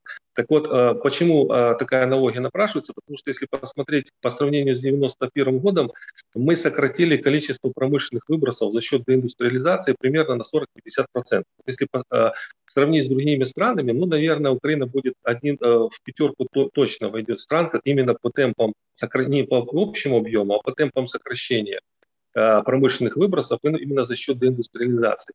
И как раз вот позиция э, президента на э, экологическом саммите в Лазго, она должна была как раз и основываться на том, что мы уже, как страна, мы уже внесли колоссальный вклад в снижение углеродного следа, потому что колоссальное количество промышленности мы фактически потеряли. Но вместо этого как бы мы берем на себя ну, дополнительные обязательства, по, в том числе и по отказу от э, угольной добычи, э, которые, кстати говоря, такие страны, как Китай или Индия, эти страны такие обязательства на себя не берут. И вот, э, опять же, возвращаясь к, ну, опять же, к такому, знаете, как цинизму вот этого зеленого курса, вот, например, никто почему-то никогда не рассчитывает углеродный след, который связан с созданием вот якобы зеленой, той же зеленой энергетики. Если мы посмотрим производство тех же солнечных панелей, оно сопряжено с колоссальным количеством энергозатрат и расходом природных ресурсов. То есть уже в самой солнечной панели уже заложен колоссальный углеродный след. Но мы почему-то считаем исключительно как бы вот этот вот профит, который или чистый, чистый эффект, который получается от замены, например, там, угольной тепловой генерации на солнечную. Яркий пример, там даже, даже вопрос утилизации этих солнечных панелей до сих пор не решен. Например, в тех же, в тех же США, там в э, калифорнийской, в калифорнийской пустыне, там их просто складируют, эти панели, потому что, опять же, утилизация будет вновь сопряжена с колоссальным углеродным следом. Это говорит о том, как, ну, настолько вообще объективно и, и настолько как бы рационально Э, здесь подходят э, западные страны к этой проблематике. Поэтому, возвращаясь к Украине, к ее позиции, я считаю, что э, мы сейчас входим в так называемую эпоху новой суверенности государств. То есть государства, они будут делиться на несколько таких условных корзин. Знаете, как в футболе есть сеянные и несеянные как бы, клубы. Вот э, сеянные государства э, или сильные страны – это те страны, которые смогут э, проводить свою Э, политику в отношении так называемого зеленого курса. То есть э, развитые страны на зеленом курсе будут зарабатывать, они будут создавать дополнительный ВВП, они будут привлекать дополнительные инвестиции, создавать новые рабочие места. Такие страны, как э, Китай, Индия со своей как бы, суверенностью, они будут участвовать в, э, очень умеренно в этих проектах, опять же, они будут пользоваться тем, что энергоресурсы в ближайшее время будут стоить огромные деньги, они будут создавать а, внутренний рынок относительно дешевых энергоресурсов для своих производителей, и за счет этого получать факторную конкурентоспособность для своих заводов, для своих предприятий, для своей продукции. Ну, такие страны, как Россия, например, та же Саудовская Аравия, они будут зарабатывать этих, этих сверхдорогих природных ресурсов. Потому что, э, допустим, э, если раньше мы считали, что главная проблема с точки зрения энергетики это будет проблема исчерпаемости ресурсов как таковых. Эта проблема рассматривалась как ключевая в последние годы. То, что, допустим, нефть когда-то закончится, газ когда-то закончится, уголь закончится. То сейчас мы видим, что отказ от того же угля приведет к тому, что Э, э, заменителя, как бы зеленого заменителя в ближайшее время адекватного не будет, и, соответственно, будет колоссальный, колоссальный рост цен на энергоресурсы. И сейчас э, главная проблема – это не исчерпаемость этих ресурсов, главная проблема – это будет просто дефицит инвестиций в добычу этих ресурсов, потому что, как правильно было замечено, привлечь деньги для постройки новой шахты для, или для обновления технологий добычи на международных финансовых рынках будет крайне и крайне сложно. Поэтому э, дефицит инвестиций будет приводить к колоссальному росту э, цен. И вот как раз в этом плане мы можем оказаться в группе так называемых несеянных э, стран, которые будут просто ресурсом или топливом, да, экономическим топливом этой, всей, этой, всей, этой всей программы. Потому что когда природные климатические ресурсы объявляются как бы уже таким транснациональным достоянием, то страны, которые отказываются играть по общим правилам, они должны или подтверждать это своей политической э, э, субъектностью, либо тогда они будут сталкиваться с жесткими дискриминационными как бы, санкциями в отношении себя. Поэтому э, мне бы очень хотелось, чтобы Украина как раз э, э, э смогла выдержать, выдержать этот экзамен новой субъектности. Но вот э, слушая э, выступления наших политиков и э, понимая, что, к сожалению, мы э, больше сейчас шансов попасть именно в группу вот этих вот несеянных э, экономик. Э, и, соответственно, утрата э, стоимости энергии как фактора конкурентоспособности, она будет иметь катастрофические последствия для нашої економіки, к сожалению. Дякую, дякую, пане Олексію. Я оце слухав і думав, чи є межа цинізму. Межа настала приблизно за 9 хвилин. Але Буває, буває, що ну навіть не буває. Інший погляд завжди корисний. Ну я гадаю, що Олексію Рябчину є що відповісти на деякі тези е, пана Олексія Куща. Да, дякую. Насправді я завжди з, великим задоволенням читаю Павла Олексія і його думку. І звісно, знаєте, є люди, які От ну в журналістиці, в якій я також попрацював, завжди має бути ну інша думка, да, для того, щоб е, людина, яка чує, могла скласти власну думку. Я радий, що це іншу думку представляє пан Олексій, а не людина, яка взагалі каже: цього немає, це рептилоїди, ми всі помремо. Це нас. Тобто, у пана Олексія така ну обґрунтована його його позиція. Однак насправді він не протирічить тому, що всі представники тут сказали. Я почав свого промову з того, що ми або за столом, або в меню, або ми трансформуємося, або нас з'їдять. Ми можемо це цунамі, який йде. Ми можемо захиститися парасолечкою, стояти так казати. Ми в доміки нічого не случиться. Ми будемо видобувати вугілля. Ми будемо нічого не не будемо робити. Однак тоді в нас не просто зміна клімату, да накроє нас накроє те, що радянське обладнання наших вугільних ТЕЦ воно просто зламається, як воно ламається зараз. І Придумав, що наше наше вугілля, яке яке є. Е, воно е, я я був просто три місяці вимушена е, заступником міністра енергетики, в тому числі з вугільних питань. В нас є приватні шахти, які можуть добувати і після 40-го року. Хоча от ДТЕК сказав, що вони до 40-го, заміть, пане Олексій, не зараз ми відмовляємося від вугілля, а у нас ще 15-20 років на те, що або модернізовувати, але ніхто щось не хоче модернізовувати ці електростанції. Ніхто щось не хоче інвестувати в них гроші, тому що вони екологічно брудні, брудніші в світі. Однак е, е, питання в тому, що на них треба фільтри, але фільтр буде коштувати ніж стільки ж, ніж е, нова така станція. А можна пана Рєпкіна трошечки замінити? Да, можна пана Рєпкіна замітити, то трошечки його телефон відбивається. Ага, дякую.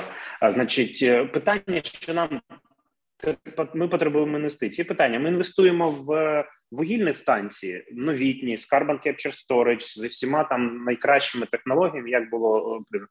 Або ми на на базі цієї вугільної станції, яка використовується для маневрування, ми строїмо е, Energy Storage, батарейку. Ми на цьому заробляємо.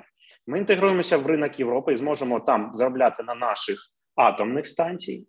Е, і да, балансувати будемо звідти. Тобто, ми будемо більш прибутку мати з одного боку, десь будемо програвати. Тобто, це такий геймченджер. І так по багатьох інших е, речах енергоефективність. Ну мені здається, якщо зелений перехід, і якраз от те, що ми беремо на себе зобов'язання підвищені до 90-го до від 90-го року. Якщо ми тільки інвестуємо в енергоефективність промисловості, житлово-комунального господарства і власне, тобто це конкурентна здатність української промисловості. Промисловість інвестуючи в енергоефективність, вона менше споживає ресурсів, які дорогі. Ми бачимо, які зараз дороговізна цих ресурсів, і це конкурентна здатність. Якщо населення інвестує в енергоефективність і держава допомагає цим програмам, ми просто утеплюємо будинки, ставимо свої ІТП е, і зменшуємо витрати, і зменшується платіжка. От я запевняю, що за 10 років просто інвестиції в енергоефективність, ми можемо, як одна з найбільш енергонеефективних країн, ми зможемо виконати всі наші зобов'язання по по змінам клімату і тощо. І тут представники компаній, які бачать в цьому заробіток. От ми в національній компанії розуміємо, що зараз, якщо ми побудуємо один гігават зеленої енергії, не по зеленому тарифу, який буде субсидований державою, а просто по ринковим цінам, нам це вигідніше ніж зараз купувати з ринку. Тобто, ми будемо мати власну генерацію, ми будемо її споживати самі. Ми будемо її продавати, наприклад, металургам нашим, які можуть постраждати від цього зеленого податку, Carbon Border Tax тощо. Тобто, ми допоможемо нашій металургії, наприклад, чи не знаю, Укрзалізниці, чи іншим. Тобто, ми зможемо це постачати зелену енергію, яка буде дешевше з ринку вже зараз, і можемо виробляти водень. І заробляти на цьому водні, в тому числі. Тобто, ми кажемо про нові можливості. Однак, в чому я повністю погоджуюсь з паном Олексієм, з паном ведучим, що ми говоримо про потенціал, про можливості. Е, про ті заяви, які ми зробили, наприклад, високий наш НВ, він дає нам можливість залучити гроші. Це не значить, що ми їх залучимо. Над цим це треба дуже сильно працювати. А це спільна робота як бізнеса, так держави, так і населення. І це дуже така е, цікава дискусія. І останнє ні рептилоїди нам скоротили е, і деіндустріалізували нас. Ми українці саме за 30 років це зробили, і не хтось нас не змушував закривати підприємства, ризати їх на металобрух. Ніхто нас не змушував. Ми самі, тому ніхто нас не змушував це робити. І зараз уряд, бізнес бачить перспективи, потенціал в НВВ, бачить потенціал залучення цих речей, і ви правильно зазначили, що є розвинуті країни, які е, які несуть відповідальність за е, зміни клімату, як які індустріалізувалися. Однак з них якраз і більший запит вони зобов'язалися і з них стягують ці зобов'язання 100 мільярдів щороку з платників з власних податків витрачати на фінансування у тих країн, які від цього менше залежать. Тобто вони дають гроші. Ми їх отримуємо як люди, які постраждали від дестабілізації і від інших і від інших від інших речей.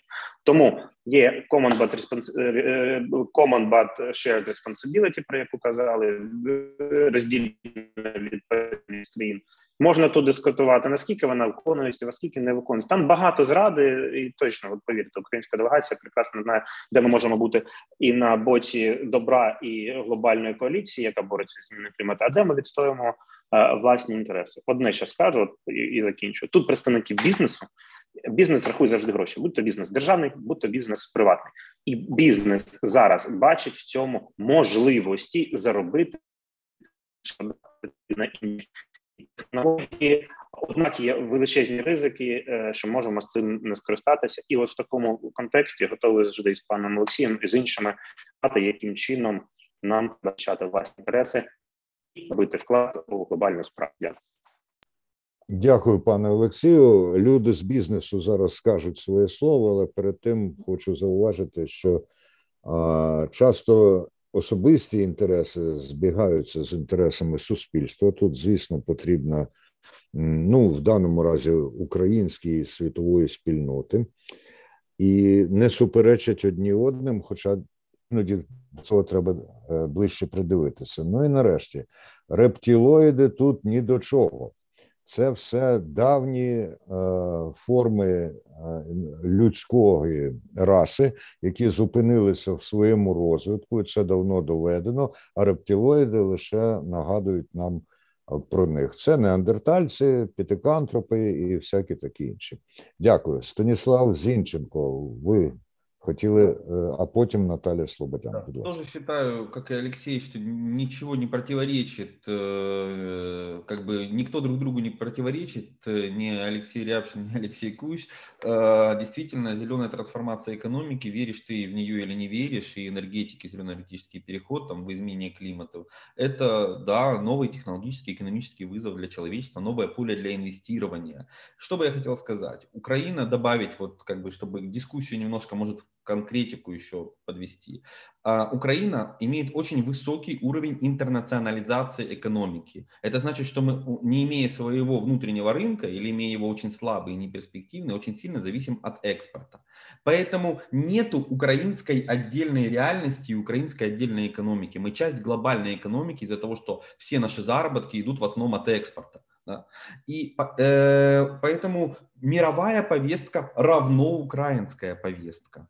Э, движение на рынке commodities, да, там сырья в мире, сразу же отображаются на доходах нашего бюджета. Изменение потребительских предпочтений э, людей в Европе, США меняют производственные планы мировых корпораций или в Китае и, следственно, меняют закупки э, и украинского сырья или украинской продукции.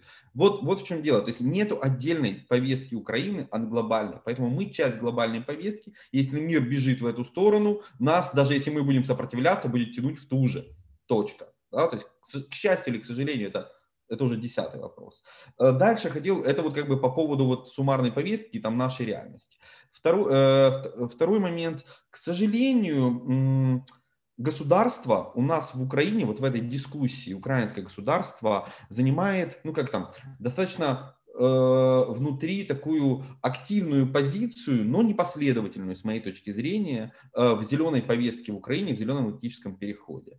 Э, самая большая непоследовательность для меня, как для гражданина, выражается в том, что с одной стороны мы ставим высокие цели и говорим, что промышленность, энергетика должны там корпоративный бизнес побольше вкладывать и идти, так сказать, в экологизацию, а с другой стороны мы постоянно улучшаем уже 7 лет или там сколько, 6 лет подряд ряд возможностей ввоза БУ автомобилей. По разным оценкам их от 3, от 3 до 4 миллионов э, автомобилей БУ, да, то есть, которые, естественно, не улучшают качество воздуха. То есть, точнее так, мы улучшаем качество воздуха в Европе, в Америке, откуда мы привозим этот хлам.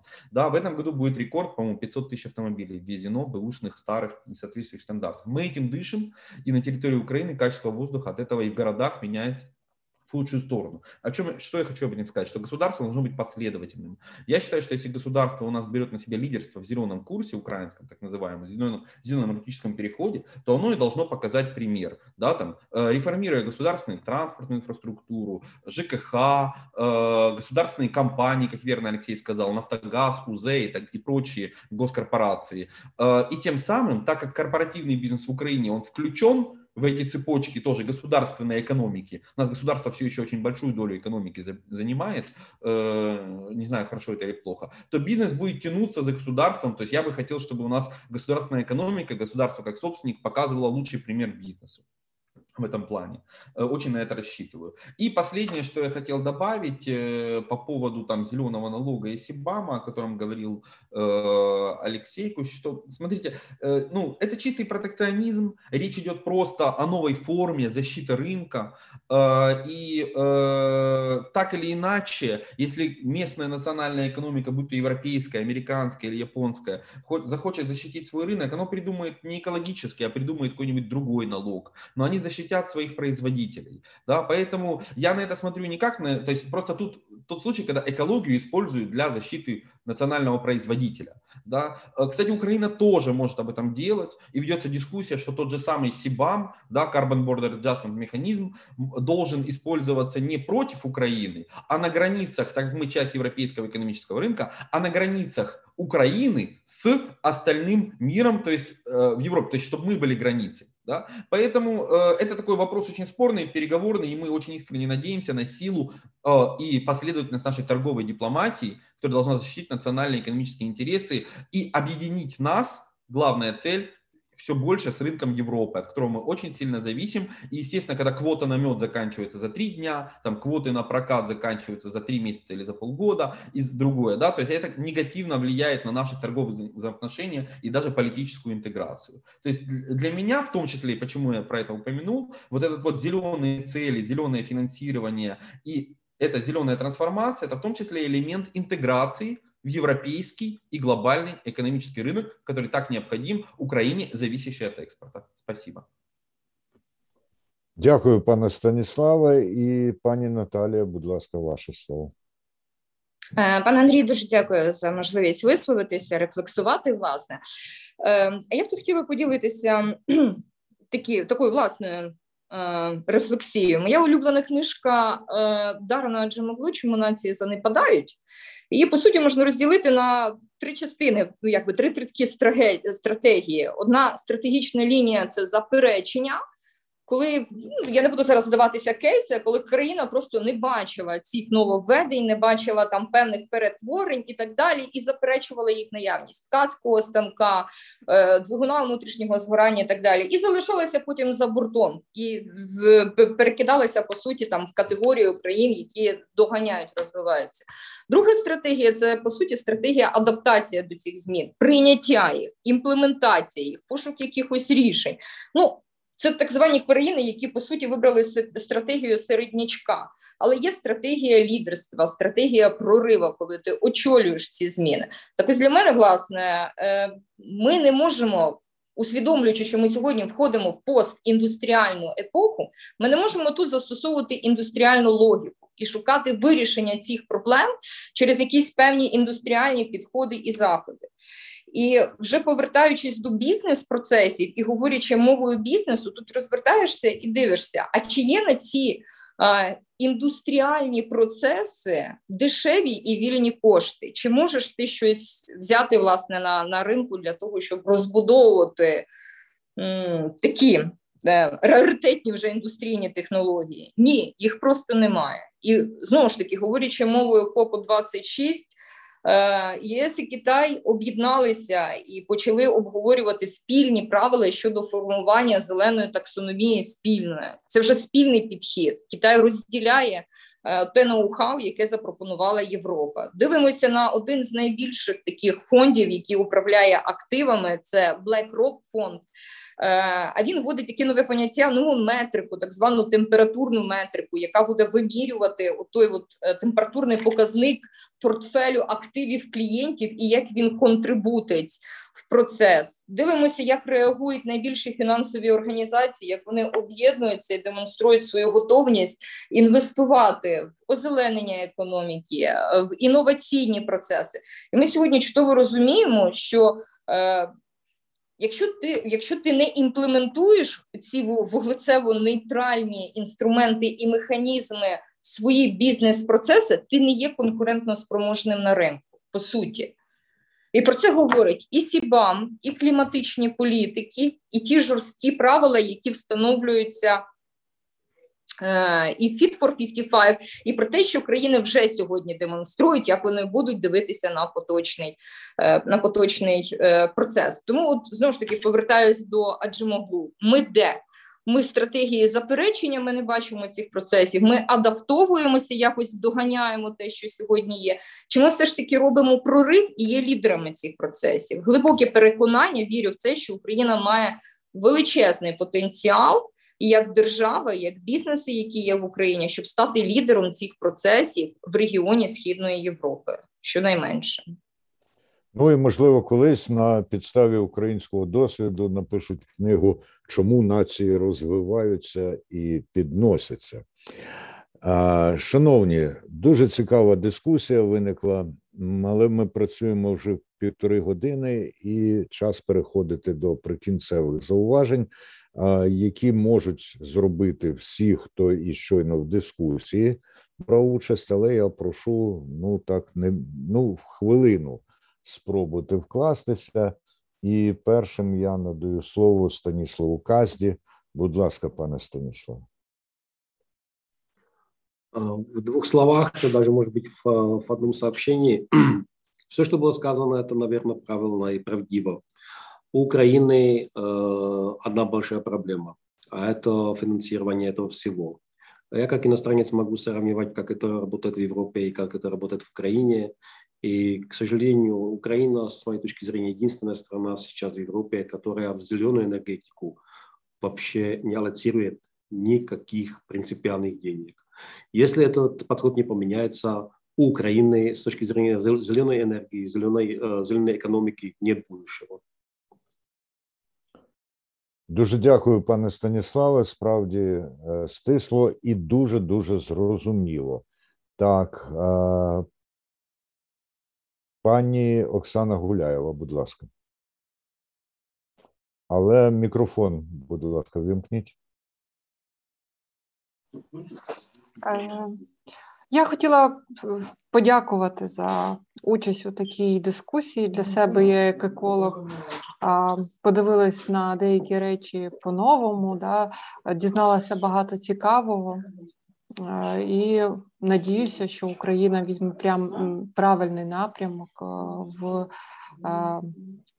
які стосуються боротьби з змінами клімату, і зможе, скажімо так, адаптуватися до тих змін, які є зараз в європейському світі. Дуже дякуємо, Дякую. пані Оксано, і, і безперечно будемо і зміни під себе адаптувати. Олександр Рєпкін, будь ласка, пане Олександре. Або не чує пан Олександр, або відійшов від свого айфону. Ну тоді Олексій Кущ. Я бы очень тоже хотел видеть Украину как страну лидера тех или иных изменений, Но мы должны прекрасно понимать, что для лидерства ну, нужны э, как бы основные ингредиенты. Это там, креативный э, класс, который будет эти изменения, скажем так, генерировать, институты, которые будут это реализовывать, и ресурсы, за счет которых э, эти изменения будут проводиться. А, ну, пока, к сожалению, у нас нет ни ресурсов, а что касается институтов или институциональной готовности, ну, такой один из примеров, а, мы э, ну, в Украине не могли почти целый год назначить главу э, Государственного агентства по энергоэффективности. То есть э, одна из ключевых институций, которая должна работать на этом рынке. То есть почти там больше года эта институция была без руководителя. Поэтому э, мы сейчас вот входим, я еще раз как бы э, акцентирую на это внимание, в эпоху новой э, рациональности, нового прагматизма. Э, никто не говорит о том, что нужно идти против ветра, против течения, не замечать как бы очевидного. Да, это нужно, это нужно делать, нужно э, стараться быть в авангарде изменений, но при этом нужно формировать рациональную, прагматичную политику, политику как внутри страны, так и, и переговорах с транснациональными организациями по имплементации тех или иных соглашений. И э, вот эта вот здоровая такая рациональность и прагматичность, она как бы и позволит э, нам сохранить, э, избежать ненужных потерь. Потому что, э, да, как бы индустриальная повестка дня на сегодняшний день, она может быть казаться уже устаревшей, но э, та же Америка или тот же Китай пока полностью не отказываются от индустриальной повестки дня, и э, Германия, и Япония не отказываются. И э, закрывая свои шахты, они уже на следующий день знают, чем будут заниматься шахтеры, которые с этих угольных шахт были уволены. То есть они знают, как, как заменить індустріальну повістку постіндустріальної повістки. Пане Олексію, напевно, вони ще не наступного дня, а ще до того, як ці шахти да, закриють. Совершенно, совершенно верно. А а в отношении Украины как раз очень хороший пример был по поводу так называемых поддержанных автомобилей, потому что э, несколько лет назад мы могли получить одно из современных производств автомобильных. Э, известная автомобильная компания хотела открыть производство э, с капитализацией несколько миллиардов евро и созданием нескольких тысяч рабочих мест. Главное условие было это закрыть рынок от э, наплыва поддержанных автомобилей и ввести определенные льготы для как бы национального производителя в том числе и для электромобилей. Но, э, к сожалению, наш рынок продолжает насыщаться вот этим автомобильным пламом, который загрязняет окружающую среду. И вот это как раз и ответ на то, что пока мы еще не готовы рационально и прагматично двигаться в этом направлении. Дякуємо, дякуємо, пане Олексію. До нас повернувся Олександр Рєпкін. Будь ласка, пане Олександре, прикінцеві зауваження. Пане Андрій, дуже дякую. Вибачте, переміщуюсь, тому Та буває, ми ж розуміємо. Маю дуже щільний графік. Що хочу сказати, я хочу от наголосити, що нам треба посилити, по перше, інформаційну складову всієї нашої роботи, тому що ну, коли ти обізнаний, у тебе є можливість приймати правильні управлінські рішення. А по-друге, треба ну якомога більше концентрувати саме фахових людей для того, щоб вони формували думку. Е, все те, що відбувається е, зараз, е, всі ці зміни навколо нас, вони дуже стрімкі, і я впевнений, що чекати нас ніхто не буде. А шанси дійсно є. І як ви вірно підмітили, що віра і знання це запорука взагалі успіху будь-якого процесу. Дуже дякую, пане Олександре. Станіслав Зінченко, будь ласка. Спасибо большое. Очень интересная дискуссия. Многих ну, в тому числі і завдяки вам. Да, да, многих, с многими участниками мы пересекаемся каждый раз, но, слава богу, есть Глазго, есть что обсудить. Мое подытоживание очень простое, да, то есть э, ничего в Украине не меняется за 30 лет, у нас все те же три вызова. это э, прозрачное, ну, нормальное, нормальное римское право, то есть э, приоритет частной собственности и хорошая судебная система, тогда будут инвестиции, которые не будут бояться рейдерских захватов. Да, то есть это хороший инвестиционный климат, да, который очень важен для это вот то, все то, что нужно в том числе для зеленого энергетического перехода. Да, хороший инвестиционный э, климат и выполнение своих обязательств. И с этим у нас тоже все 30 лет проблемы. Да, то есть, ну и э, взвешенная и системная государственная политика по разным направлениям. Да. Не только с точки зрения климатических деклараций, требований, но и с точки зрения, скажем так, государственной роли в экономике, инвестиций, регуляторной, создания условий для того, чтобы показать международным инвесторам, вот эти ребята через 10 лет могут стать лидерами водородной экономики мира, давайте инвестировать сюда. То есть вот э, все три вещи нам все 30 лет одни и те же нужны, и для зеленого энергетического перехода э, и, э, нам они же тоже и нужны. Вот и все. Дуже дякую. Наталія Слободян, будь ласка. Так, спасибі велике за запрошення до дискусії, можливість побрейнштормити, обмінятися думками е, не тільки по КОП 26 а в цілому до підходу щодо декарбонізації і, перспектив розвитку нашої енергетики. Е, свій виступ хочу підсумувати. Ну, принципі, наступними двома тезами. Теза перша е, енергетичний перехід в європейському форматі розпочинається з того, що повна декарбонізація енергетичного сектору як фундаменту, як основи для декарбонізації наступних е, секторів економіки і процесів. Декарбонізація енергетики це по суті е, зміна портфелю активів, перехід від викопного до відновлювального. Е, палива, і Україна в цьому контексті показала насправді прорив. За кілька років ми змогли наростити 8% в нашому енергетичному міксі ВДЄ. І те за друга, це неможливо було б зробити без залучення інвестицій, без притоку інвестицій до України. Тому необхідно сьогодні. Не лише обіцяти, а реально виконувати ті умови, які були дані потенційним інвесторам, які зайшли до країни, і це стане підґрунтям для залучення в подальшому інвестицій і для перебудови наших процесів. Дуже дякую, пані Наталію. І Олексій Рябчин, будь ласка. Дуже дякую за фахову дискусію і, як завжди, за професійну модерацію е, пана е, пана модератора. Думаю, думаю, від всіх е, підсумую це. Я можу повернутися напевно до теми нашої дискусії: Глазго, КОП від е, глобальних геополітичних змін е, бізнесу до маленької події, але важливої, яка відбулася в Глазго. Можу сказати, що вперше за 15 років моєї професійної кар'єри в е, питаннях клімату, зеленої трансформації економіки, економіки змін клімату, я бачу такий шалений інтерес держави офісу президента, Верховної Ради, уряду, бізнесу, громадських організацій до цієї тематики. Нарешті вона вийшла з е, знаєте, вона була поза радаром, і коли е, ми стали третім парламентом світі, я пишаюсь цим. Це записано в мене в Вікіпедії. Я пишаюсь тим, що я з колегами зробив і став так, що Україна третя в світі як парламент, не як країна, як парламент ратифікувала Паризьку кліматичну угоду е, в 2015 році. А навіть журналісти воно пройшло поза взагалі. Ну щось там ратифікували. А на Фейсбуці мені написали, який клімат, іди пенсіями займайся та війною в Донбасі. Тобто було незрозуміла ситуація. Я бачу, як вона змінилася просто за 6 років, і я впевнений вона буде змінитися і далі, і далі, і далі, і все більше цікавості буде до цієї тематики. Буде ще більше антагоністів, більше скептиків, більше прихильників. Тобто, ця дискусія вже буде в політичному вимірі. Я впевнений, що жодної політичної партії без зеленого порядку денного, як це є в в е, розвинутих країнах, їх не буде. Сподіваюся, знайдеться такий національний консенсус. Я дуже хочу, щоб в нас було не десь 10-15 кліматичних дипломатів на всю країну, які розуміють і історію процесів, які перемовин, а і логіку, як захищати національний інтерес.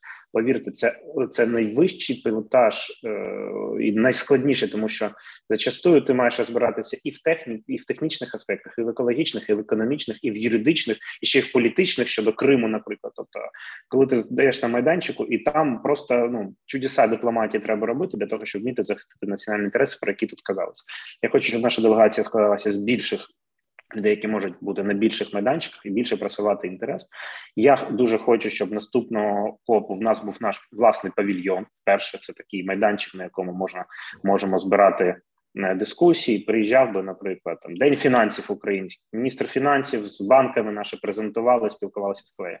Потім день місцевого середування. Наші мери розказували, яким чином наші міста будуть досягати цієї кліматичної нейтральності. Потім приїжджають інші там бізнес наші спілкуються з іноземними колегами. Я дуже хочу, щоб це було і профінансовано від держави бізнесу павільйон.